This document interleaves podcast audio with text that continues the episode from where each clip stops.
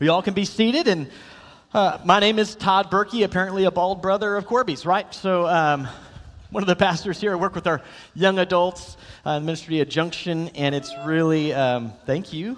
There, it's a great ministry. Actually, I was asked about it earlier today, and it's just, it's a fantastic ministry. And it's an honor and privilege to get to work with, with that demographic, and it's an honor and privilege for me to be with you this morning. Um, we're not going to be in Romans yet.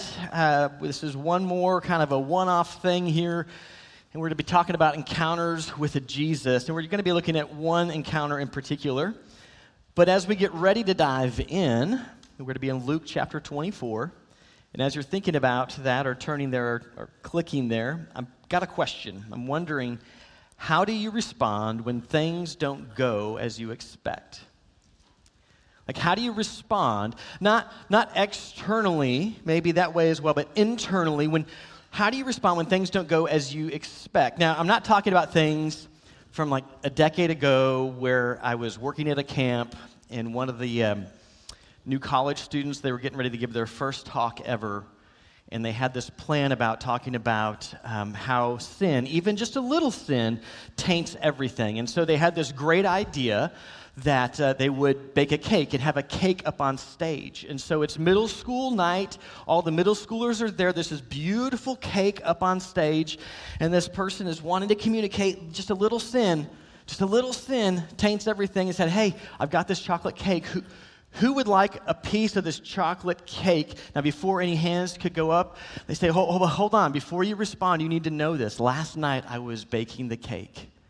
And as I was putting all the ingredients together, my cat mistook the batter for its litter box. And my cat did his business in the litter box, both one and two. And I didn't have time to remake it, so I just baked it. It was just a little, just a little of his business. Now, who wants a piece of this cake? They were so excited, like people are to be repulsed by this, but it's a middle school retreat. And middle school boys are like, boy, this is a badge of honor if I eat that cake. You know, it's my, it's my pathway to manhood. And so they're like, I do. And they wanted to storm the stage. And so they're sitting there going like, what, what, what do I do? Okay, I'm not talking about those types of things not going as you think. I'm talking more about uh, back in my history. I think about when I turned 25. I had trusted Jesus at, at, a, at a young age. But it really wasn't until age 20 that I began to take ownership of my faith. It wasn't until that time that I began to explore God's Word on my own, and I really found myself just captivated with who Jesus was.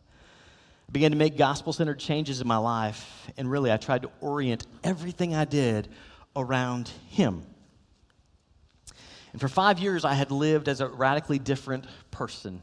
Uh, changes were happening. And as that was unfolding, I had this like unspoken and really not accurate theological truth that's not really a truth. It was that if I follow Jesus really, really well, I'll be blessed. And blessing would mean that I would be married, that I'd have a great job, a lot of money, and preparing to be a father. So at 25, as I was getting ready to, to, to step into, conclude a quarter century, looking to the next one, when I saw that uh, I was a broke Bible school student. I wasn't dating anyone. Actually, I'd watched several women that I had tried to pursue choose somebody who wasn't as Jesus centered. And just, man, I found myself disappointed, confused, and, and depressed because life hadn't gone how I thought it was supposed to go. I had a little pity party. Five years I've been running after you, and you're supposed to give me these things. I was devastated. How do you respond when big things in life don't go how you think? When your dreams don't unfold as you think, maybe a degree program or an employer says, man, your services are no longer needed. When a relationship or a marriage is not unfolding how you thought. When sickness shows up. Then when their children, when they abandon the values we work so hard to instill in them, when you watch that unfold, like how do we respond when our greatest hopes don't go how we thought. And this morning we're going to look in Luke chapter 24 at two guys and a community who faced that kind of unexpected situation.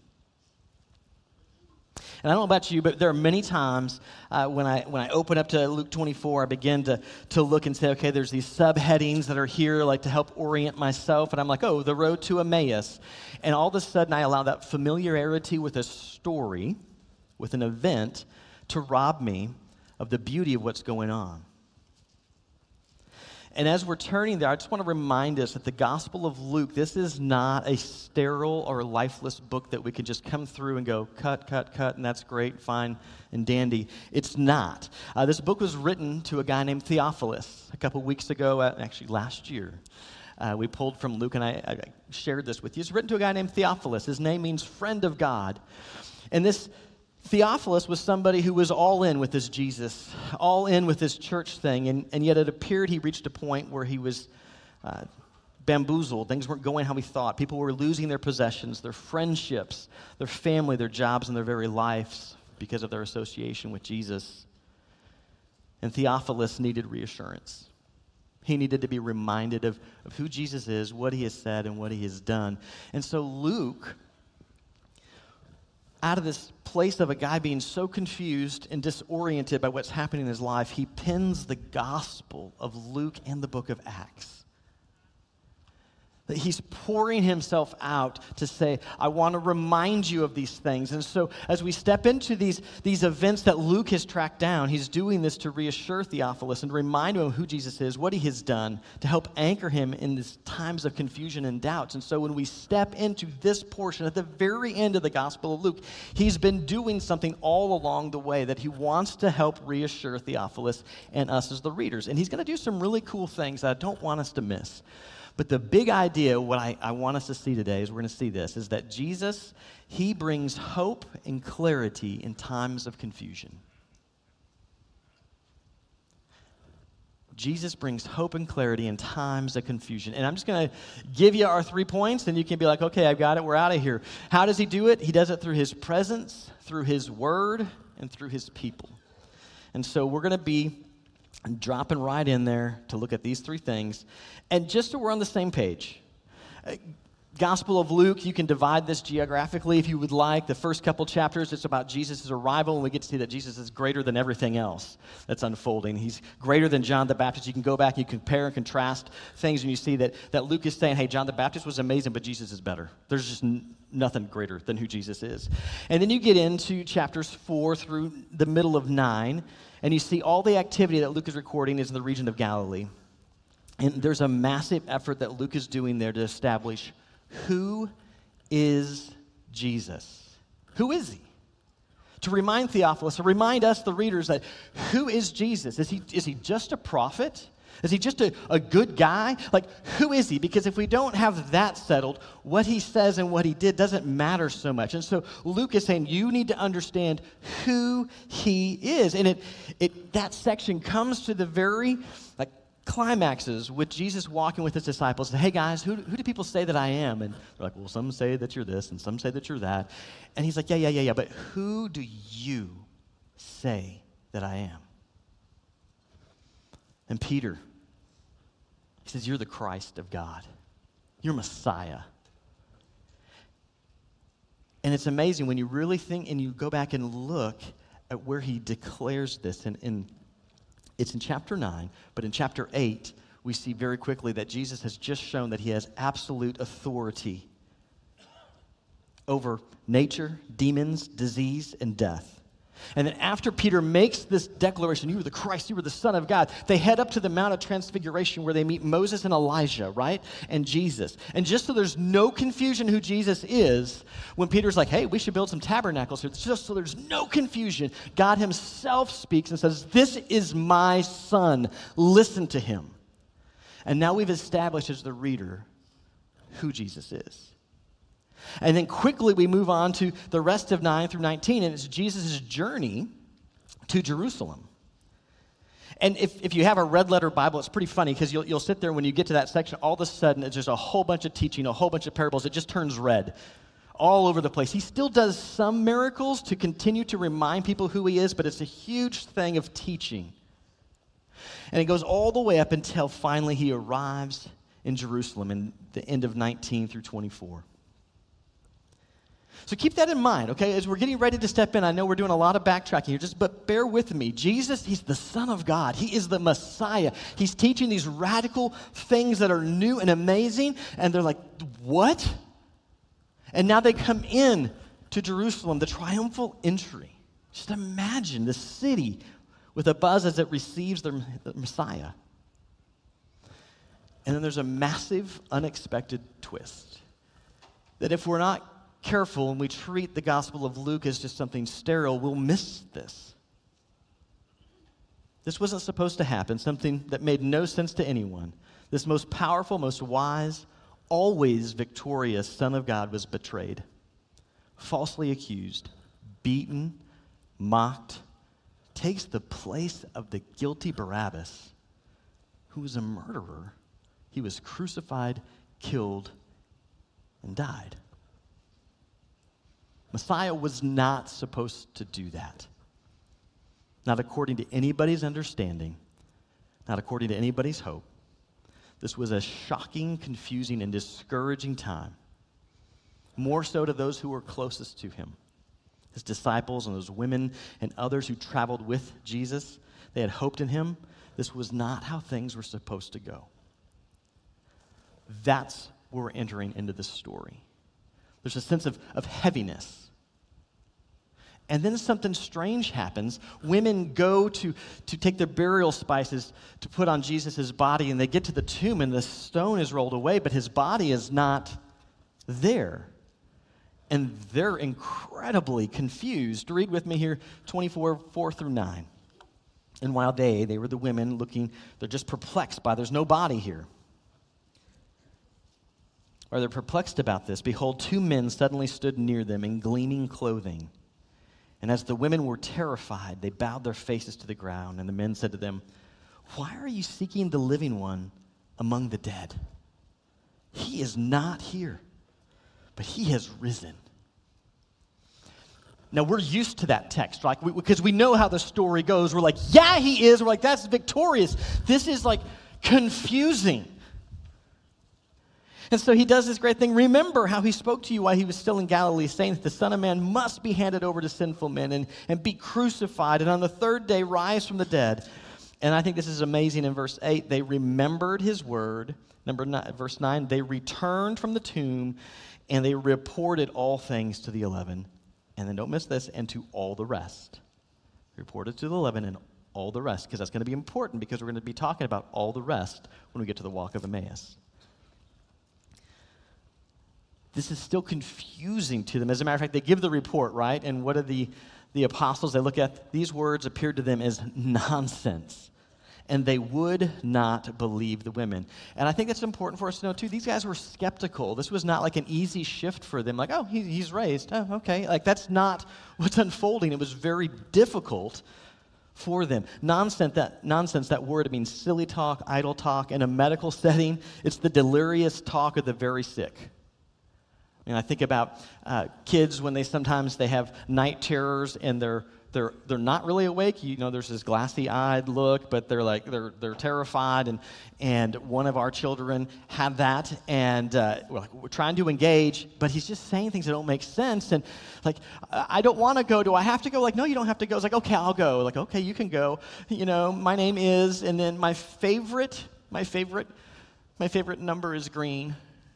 I'm like, what are you talking about? Green's not a number. It's just nonsense because he's not in his right mind. That's what this felt like to the people. Jesus is alive, he's risen. It was nonsense. They didn't readily say, like, oh, great.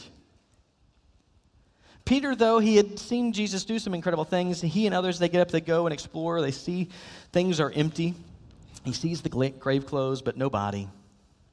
Doesn't really know what to do with that, so he goes away pondering and confused. So that's the setting that we're stepping into our text today. So, how does Jesus bring hope and clarity into their confusion? And again, we said there are three things, the first of which is his presence. I'm going to read here 24, 13 through 16. And behold, on that very day, very day that all this is happening, two of them were going to a village named Emmaus, which was 60 stadia, or about seven miles from Jerusalem. And they were talking with each other about all these things which had taken place. While they were talking and discussing, Jesus himself approached and began traveling with them, but their eyes were kept from recognizing him. Don't, we don't know the exact location of Emmaus. There have been a few different towns over the years. People are like, this is it, this is it, this is it. Doesn't really matter where the town is. What matters is what are these guys walking and talking about? And their conversation, we know this conversation is all about Jesus, all about confusion, and we know that it's an emotional and heavy conversation. We know that because of the Greek word that's there. It's only used 10 times in the New Testament that's used for discussing. Eight of the 10 times it means to debate or to argue.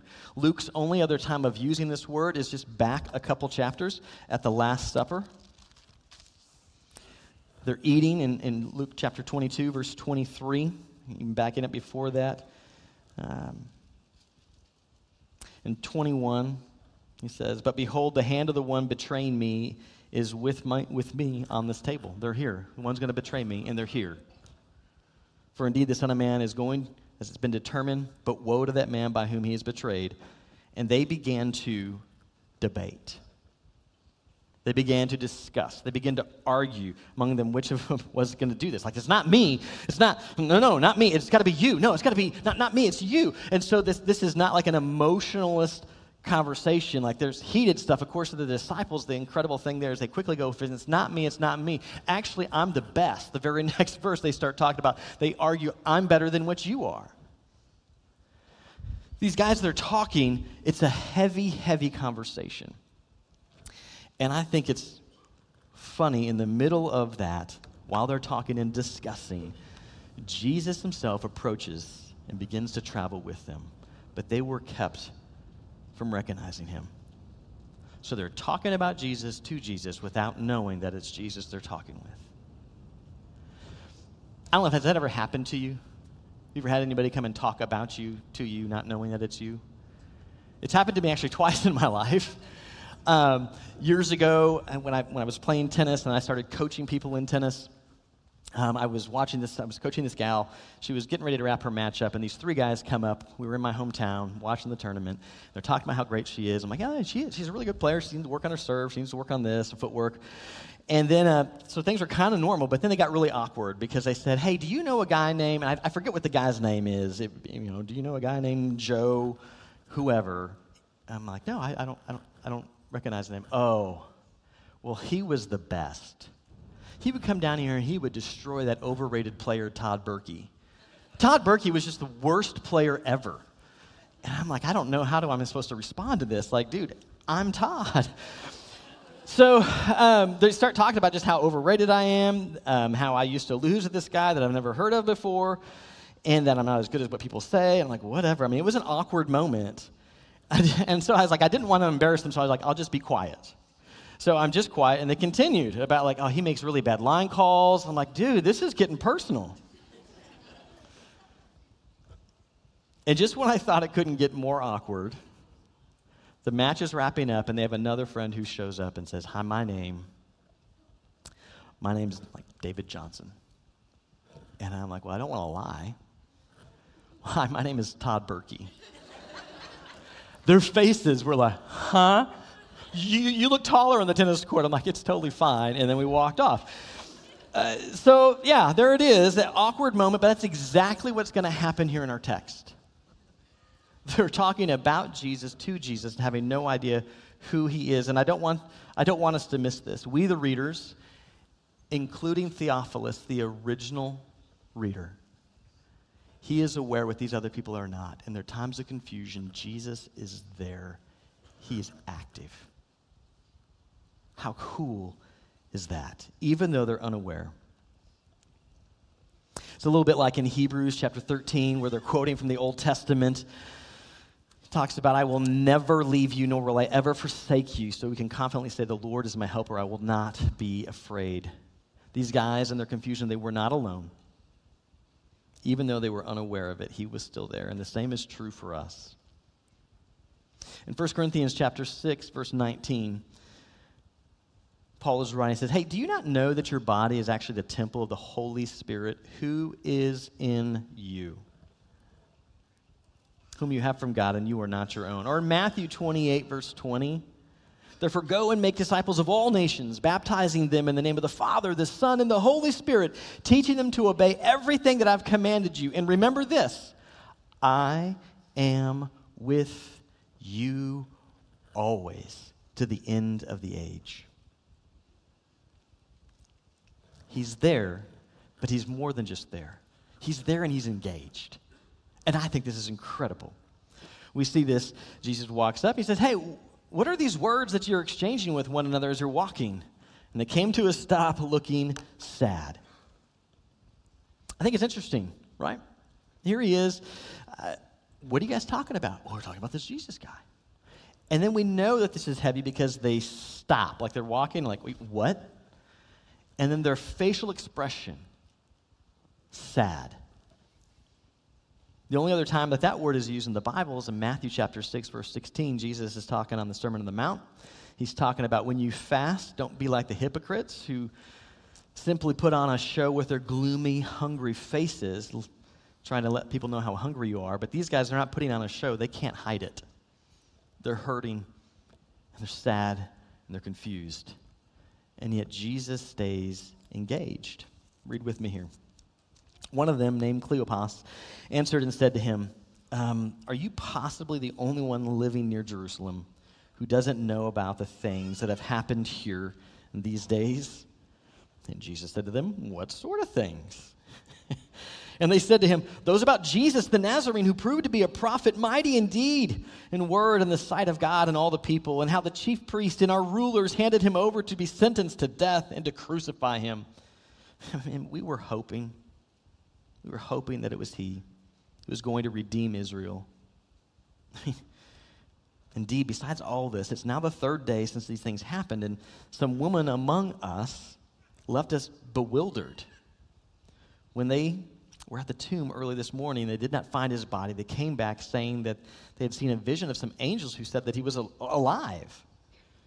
And then some of those who were with us, they went to the tomb and they found it just as the women did, but they didn't see him. Jesus is right there. And I think this is really a cool thing. See how open Cleopas is being? He's holding nothing back. He's like, My heart has been ripped out of my chest. We thought this was Jesus the Messiah. We thought he was the Redeemer. We thought he was the one. And I'm just confused and I'm just hurting. And like you just see him laying it all out there. He's not being fake. He's fully open, no mask, no filter. We were hoping. I'm going to pause for a moment. When times of confusion and discouragement hit, Jesus, He's present and He's engaged and He's willing to hear us out, raw and unfiltered. If you don't know Jesus that way, then you need to know that's who He is. He can handle whatever it is that you're hurting over. That doesn't mean that He's going to respond how we want or when we want. Because what does He do here? Does He say, ha ha, I'm here, guys? No, he doesn't immediately reveal himself. He's listening, he's there, but he's still hidden.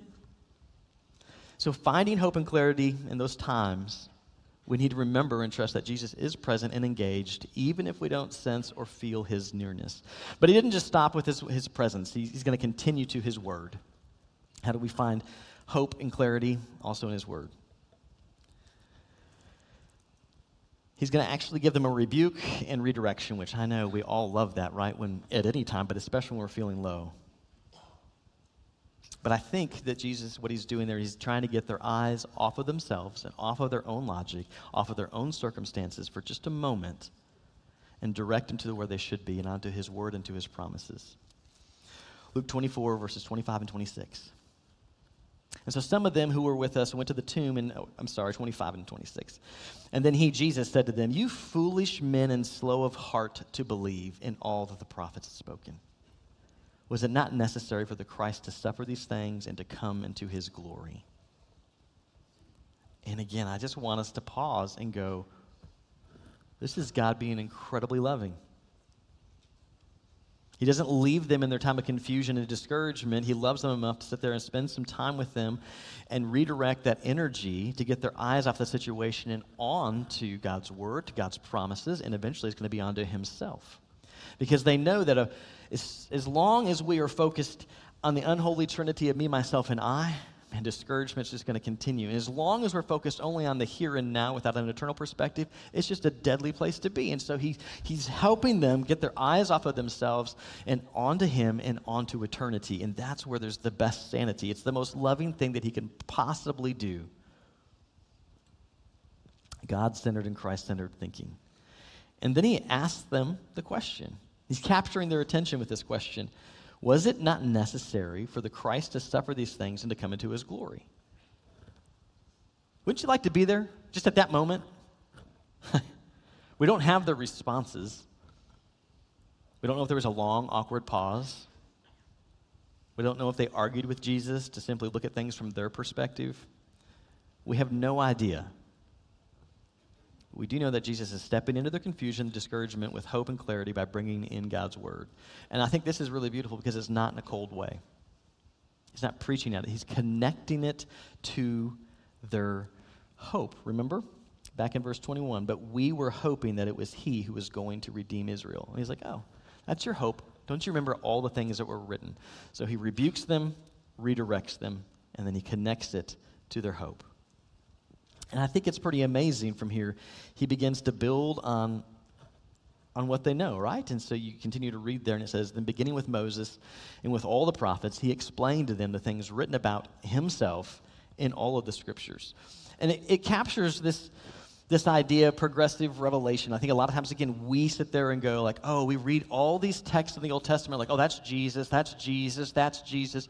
But the original readers, when they're coming through there, they would have never connected things. It's, it's a lot like, it's a lot like this. It's, I don't know if you guys ever did these uh, stereograms, 3D hidden objects.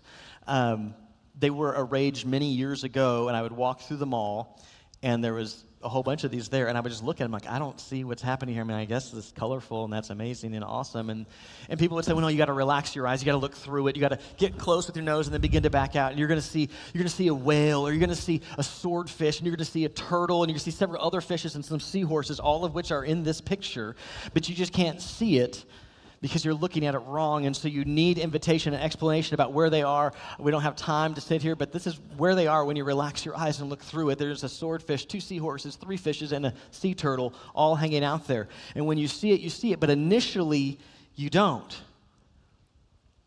And so all of these promises were there, and they were not clear to these guys because Messiah was not supposed to suffer. And so Jesus says, hey, hey, we're going to back up, we're going to walk through things. Uh, prime example Genesis chapter 3 Verse 15, after the fall, Adam and Eve say, Hey, I know we're created to be dependent relationship with you, but instead we're going to go our own way. That's what the Bible calls sin, and that's what causes all the brokenness because we are designed and we, to function in a dependent relationship with God, to have our eyes directed towards Him because we're created to image Him. And they said, No, thank you. We like our image. And it shatters everything. And as God is coming out and, and saying, Here's the results of all this.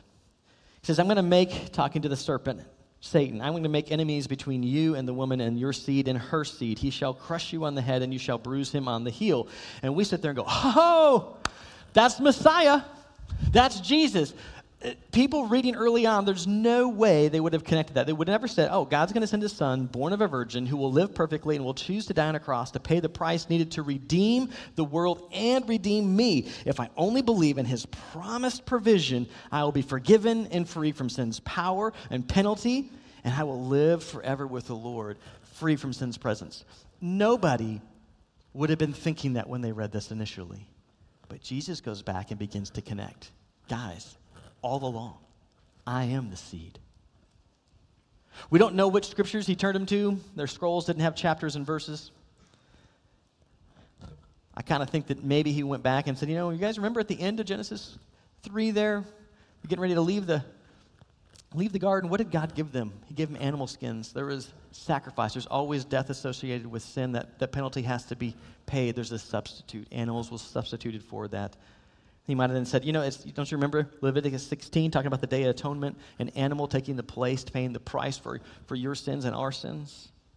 Don't you remember Isaiah 53 that the Messiah would bear our sins? Just begin to connect the dots. You guys thought Messiah was going to do this all along the way of the plan, and I told you, you just couldn't hear me, you weren't ready. The plan has been that I will come and liberate you from a greater enemy than Rome. It'll be sin. its presence, its power, its a penalty. I'm taking care of all of it. I ask that you simply believe. And that's why the gospel is such great news. Because we're all broken. And there's nothing we can do about that brokenness. And that's why Jesus came to take my place, to take your place, to pay death. That's what's owed to bring us back into a right relationship with Him. And He doesn't ask us to do anything other than to say thank you. And that is incredible good news that they need to be reminded of, we need to be reminded of. His word brings hope and clarity as it moves us to this eternal perspective. Real quick, his presence bonus, I just want to back up really fast. They get to Emmaus, and Jesus is like, I'm going to keep walking. And so they say, No, no, no, no. They strongly urged him, saying, Stay with us, for it's getting, you know, toward evening, and the day is now nearly over. And this is so cool. What does Jesus do? He stays with them. I think this is incredible. Jesus' willingness to remain engaged with these guys. He never turns down an invitation for time. There's never a time when we want more and he says, No, I'm too busy. He's like, Okay. Ask, seek, and knock, and I'm going to move towards you every single time. Even though these guys are now unaware, they're tired from the journey, they've been processing heavy things and their confusion, discouragement, they've been rebuked, they've been redirected, they've been reminded of God and His Word, and now they sit down to have a meal. 24, 30, and 31. And it came about when he, Jesus, reclined at the table with them, he took the bread and blessed it, and he broke it and began giving it to him. 31, and then their eyes were opened and they recognized him. He is alive. And he vanished from their sight. We have no idea what tipped him off. No clue.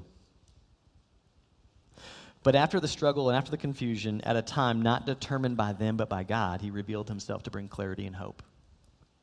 Again, remember just Theophilus here are these confused guys who is not going how we thought. And Jesus was there the entire time, engaged with them, active, directing them back to the promises of God. And they went, we don't know how long they would continue to walk, we don't know how long their dinner was going on, but at a time when Jesus determined, not when they determined, he reveals himself. And they're like, oh my goodness. There is hope and clarity to this whole Jesus weekend that we had together. He came in as Messiah. He was Messiah. He just liberates from somebody different. This is incredible.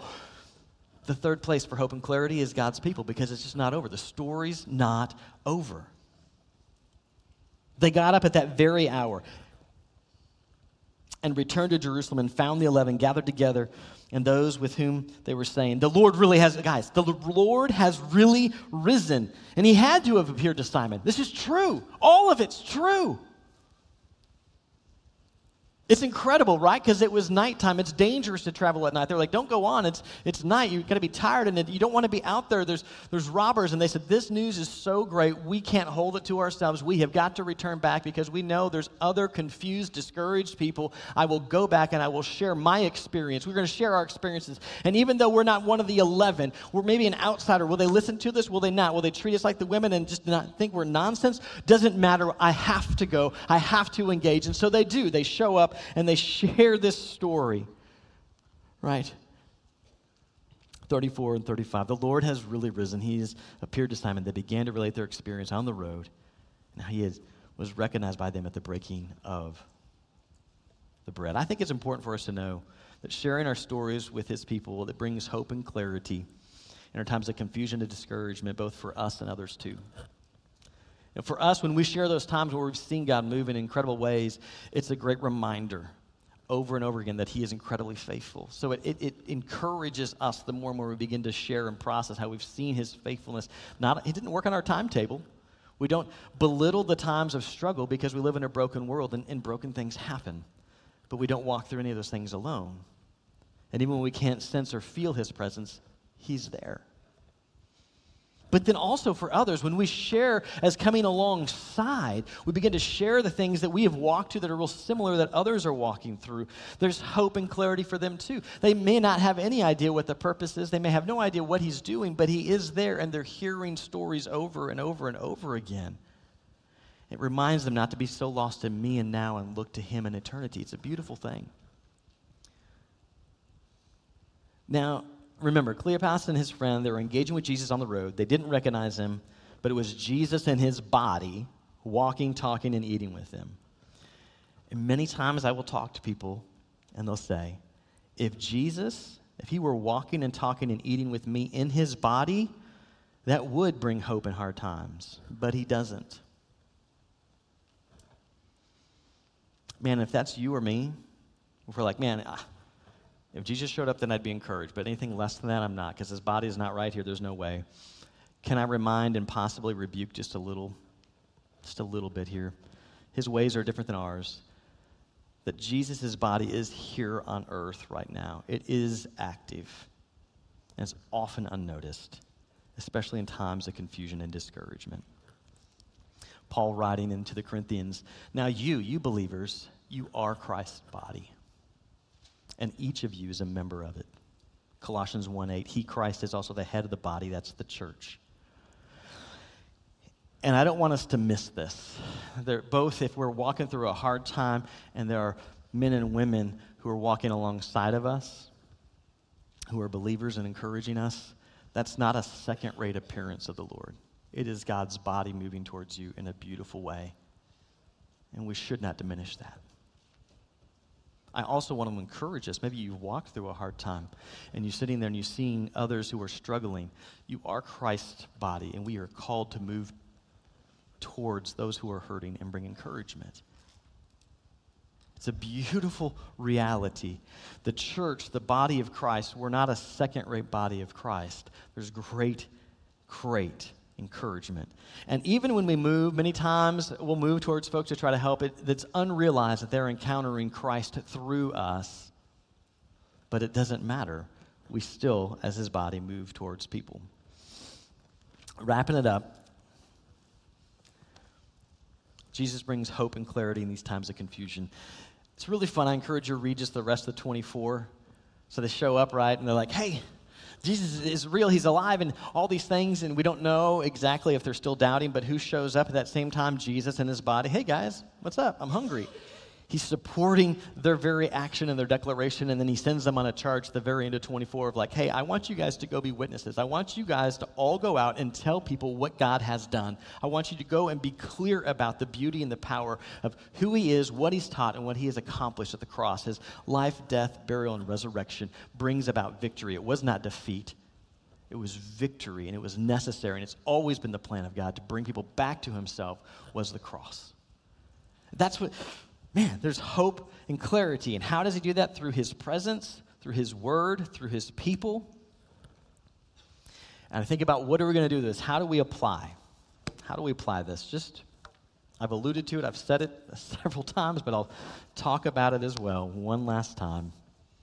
If we're in the middle of confusion right now, things just aren't going how you think, big things, big loss. And I'm not I'm not minimizing the pain of those dreams not coming true. You just need to know you're not alone. You're not. And so, if we are in confusion, I, I just want to encourage us to talk with the Lord. Be open, be fully like, this is what we thought. This was my hope. They were dashed to pieces. Like, no mask, no filter, be okay, because He's okay hearing that. Be in His Word. Like, well, where do I, where am I supposed to look if I'm just kind of needing some reassurance? Well, Habakkuk is an interesting book to go into. That God, why aren't you doing something? I am doing something. God, I don't like what you're doing there. I don't like how that's going. Well, I'm going to do it anyway. Well. And he ends up with this amazing declaration at the end. Or maybe you read the Gospel of Luke, written to reassure and reaffirm people who are struggling, wondering, is it worth it to continue on? Or maybe it's Psalm 73 the psalmist is confused, like, why are all the wicked prospering? I don't understand this. And then you get to this place of, like, oh, then I begin to see eternity and I understand, like, I'm not mad anymore. I get it. And then be in community. And not just people who are yes men around you, but people who are willing to listen deeply and encourage you authentically, that they're willing to share their own lives with you as well.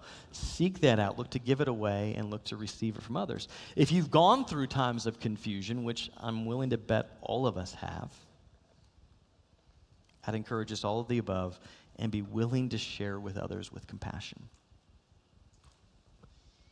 We come into a room like this, it's really easy to come in and leave and not be noticed and think like, I wish I had community like that. I wish I had a few people around me like that. There are opportunities that abound Cultivate that's going to start at 10:30, I believe. It's about different small groups of how to get connected. We have Bible studies and other small groups that are starting, getting ready to step into smaller communities. I know there's a women's event that's coming that you can grab a friend and go and develop those relationships. We have men's retreat that's coming, opportunities for us to come and just be open and honest about the great things that God has done in our lives, but also to be like, man, I'm in a hard place right now, but to know that you're not alone in the middle of that. But it all starts with a willingness of us to engage and to take those steps and be the kind of people who are willing to see suffering around us, be willing to step in with the hope of the gospel.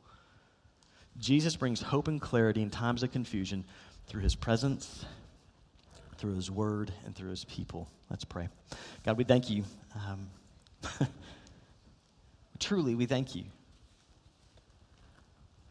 We're never alone no matter what we face. Father, we're, we're not just forgotten. When we can't sense your presence, it doesn't mean that you're not here. You will never leave us, you will never forsake us. Well, Father, I pray if we are here and we're in a time right now of hurting and confusion, that we would be just mindful of that, Lord, that we would begin to get glimpses of who you are from those around us, from your word. Father, I pray that we would also have the courage here in this room, if we're not in deep community and we don't even know how to, Lord, we take some steps, whether it's to come to men's retreat, whether it's to go to the women's event, whether it's to get plugged in uh, through a community group at Cultivate at, at 1030 here. You can learn more about that, or whatever it is. But would you nudge us to take those steps so that we can be uh, around the body of Christ that brings hope and clarity in times of confusion? We truly, we truly love you really, we thank you for our time that we've had together. We thank you that there is living hope with you, Lord, because you are active and you're present in our lives. Amen.